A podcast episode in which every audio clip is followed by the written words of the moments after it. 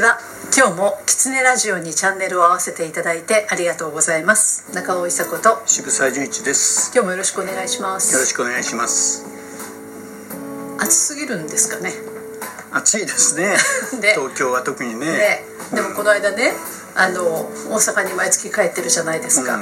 で先週帰ってたんですね、でいつものように太郎君とお散歩行くんですけど、近所の公園の、あの芝生みたいに植えてあるん。小さいこうねあのお花が咲いたりもするんだけど、うん全部抹茶色に焼けてる。あそれは水が足りないんですね。あそう、うん。このお日様の強さじゃなくて。うんあのまあひ日焼けもしますけど、日焼けでその抹茶色には枯れないから多分水が足りないかまあ除草剤をまかれるってことはないでしょうから、まあそういうあの水が枯れてるという。あそういうことも、はいでもあのそれに反してねもうすごい元気に生きてるお花もいますよね。そうですね。ねえ。えびっくりするぐらいこう可愛くていい匂いを放つあのお白い花でしたっけ、うん、お白い花自体非常に強い植物ですしねね。ええ。渋沢さんお好きなお花ってあるんですか？あのね、あのやってた実験材料はストックでしたから、ストックの花は好きですね、それから今の季節今中尾さんがおっしゃったお白い花はいい香りがします、はい。それからあの今サボテンの仲間ですけど月下美人とかね。そんなあの仲間もとてもいい香りをし一晩だけのますね。一晩だけの、ねはい、えー。それははい、花ってそもそもなんでこんなに惹かれるというかやっぱりお花お花ですか？お花の形色うん。季節。植物的にはね、はい。子孫を残すためなんですけど、はい。まあ面白いなと思うのはやはり子孫を残すために自分だけで子孫を残してこっそり子供を作っちゃう花もあれば、えー、と昆虫にその花粉を運んでもらったりとか、あるいは鳥に運んでもらったりとか。あのいろんな方法を植物考えたわけですよ、一通りじゃなくて。はい。それでその中に特に要するに他の例えば蜂だとか、アブだとか昆虫だとかっていうものに運んでもらう、はい。そういう花は昆虫の気を引かなきゃいけないね。だから、自分の異性の気だけ引いてるんじゃダメで、他の生き物の気を引かなきゃいけないという進化をしていったのが、まあ、花という形ですね。それ楽しいですね。楽しいですね、ねえ。えでみんなそれぞれ自分で考えたわけでしょ？自分で考えて、で結局自分で考えたっていうか、まあ、そのそこで適用ができたものだけはまあ残った。まあ学説的にはそう思いますけど、神様がいて差配をしたと、しか思えないようなものもたくさんありますね。本当ですね。ですからあの学生時代は先輩には、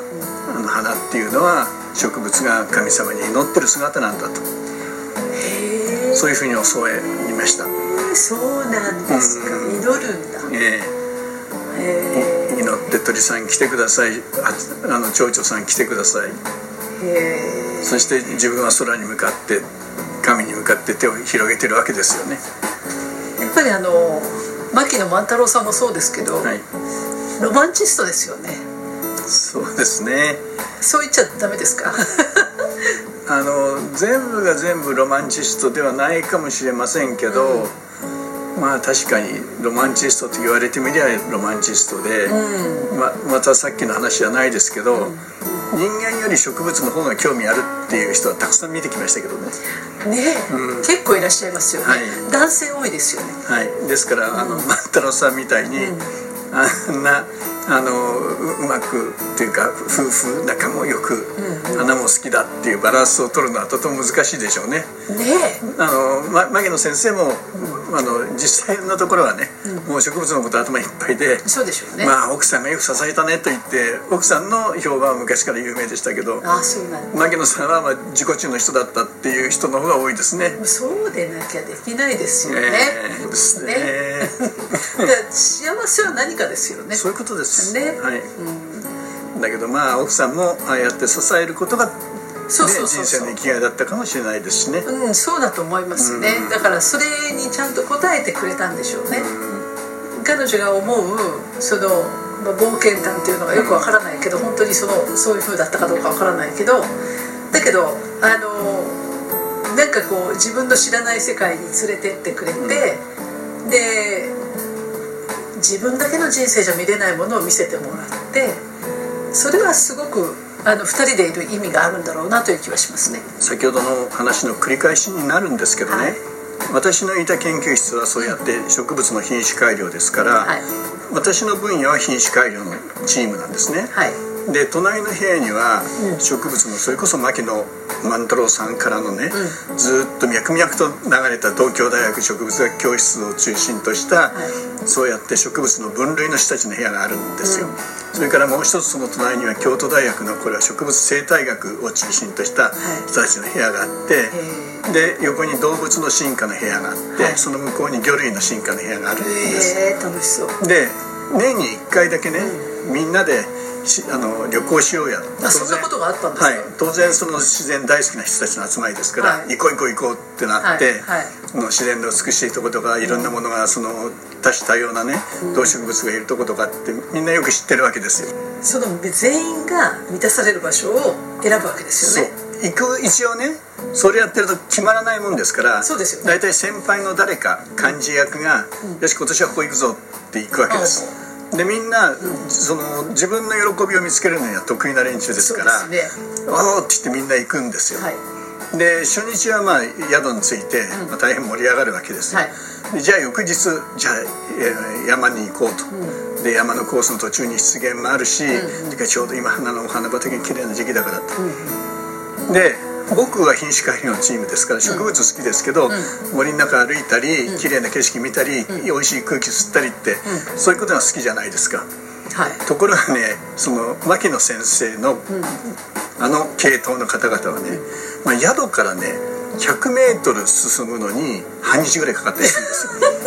ああこんなとこになんとかある。これはなんとか族のなんとかだ。いやいやそれはなんとか族のなんとかのなんとかだとかって言ってね、うんはい、いやそれは亜種じゃないかこっちは種じゃないかとかね、はい、議論が始まって、みんなそこではそこで満足なんです、はい、ですからあの植物分類の人とはもう二度と旅行には行かないっていうのはね もう他の研究室の連中たちもやっとそのぐらい自己中の自己中と言ったら怒られますけど、もうね、集中しちゃう人たちの集まりなんですよ。植物にもう惚れ込んじゃう人たちっていうのをたくさん見てきました。羨ましいですけどね。はいなんかあの大谷君がね、うん、野球のことばっかり考えてるじゃないですか、うんうん、でみんながその大変だねとかストイックだねって言うんだけど、うん、楽しいんですよね、ね。で自分がどんどん記録を作れる体を自分で作ってることがすごい楽しいわけですよね。楽しくてしょうがないです。ね。えー、企業でも、うん、あのもう開発部門なんか行くとね、うんうん、もう図面を描いてることが楽しくてしょうがなくて、ね、夜の2時まで会社に行って朝6時にまた出勤して、うん、でそれはもう傍から見たらブラックですけど、うんうん、もう楽しいっていう人たちは多いですよね。そうですよね。学校の先生でも今ブラックだって言われてますけど、うんうん、先生ってやっぱり子供に手をかければかけるほど子供が変化していくんですよ、はいはい、なるほど、やっぱりその自分がねこれが楽しいというか、はい、好きだとか、はいそれを見つけられてることが幸せですよね。そう。あのそれはねとっても旗から見たら幸せだと思います、ね、ええうん、それを見つけられるのが今大変ですもんね。そうですね。だからまあさっきの話でね、うん、万太郎さんの奥さんは、それを見つけたあの牧野さんっていう人をそうそうそう。今宵なくいややっぱりその嬉しかったんでしょうね。こういう人に出会えたということがね。でそその人と、あの見てることだとか、お手伝いできることだとかその人を生かせることが幸せなわけじゃないですか。幸せですね。ね、えー、だからなんかこう話変わってきちゃいましたよね、はい、お花からね、はい、でもやっぱり何かこう変化するものに対して、自分がこうどこに興味持てるかとか、うん、でそこに加われるかとか、だからその植物も、それから人間もそうですけどその好きなことができた瞬間、全く無視になれるわけじゃないです、うんうん、私を殺すことが、はい、でまさに植物はまた無視になって花を咲かせるわけです、うん、その無視の姿にもう惚れちゃうし、そうですね、人間ももう仕事を見つけてそれが生きがいになった人は、もうその中にこう自分のこと自分の名誉だとか、なんとか全然捨てちゃって、金銭捨ててその中にこう入り込むことが幸せだっていう人たちを見てるのは、とってもいいな。って、私も嬉しいですよね。そうですね、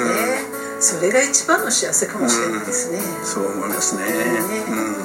うん、なんかこうそれをじゃあ最初に見つける環境って、どんな環境なんでしょうね？いろんなことに同時に関心を持ちながら、その中に自分がいるという、まあ、自分の小宇宙を持つは、はい、とてもやはり人間の最高の幸せ感の一つかもしれないですね。そうですね、えー、明らかにそう嫌だと思うことも無関心ではないですからね、えー、うん、そこが大事かもしれない。なで,、もそういうそのななんて言うんだろうな。あの他に興味を惹かれるものが少なかったかもしれないですね、うん、そうですね。ね。人間関係がそうなるかっていうと難しいですね、うん、はい難しい人間関係はなかなか受け入れられないような対象の人っていうのが出てくるのかもしれないですね。いたと思います、えー、昔から、えーうん、中尾さんも私も意外とそんなことがなくて、うんうん、好き勝手やってますけど、はい、やっぱり周りの人たちのお話を伺ったりしてると、うんうん、自然にはあんなに素直になれるけど人間関係ってなかなか素直になれないっていうのは、その辺ありますね。そう。だからあのやっぱり裏切らないって言いますよね。うん自然はね。そうですね、うん、だから、はい、その一輪の花が咲いてて、うん、もうそこに何の不信感も持たず、うんうんうん、それを祈りの姿だと思えるというのが、ねはい、じゃあ人間に置き換えてそれができるかって言ったらなかなかできないですね、あ、そこに惹かれるのかもしれないですね。そうですね、今日もキツネラジオを聞いていただいてありがとうございました。キツネラジオは毎週月曜日に更新の予定です来週もまたチャンネル登録をして聞いていただけると嬉しいです。それではまた。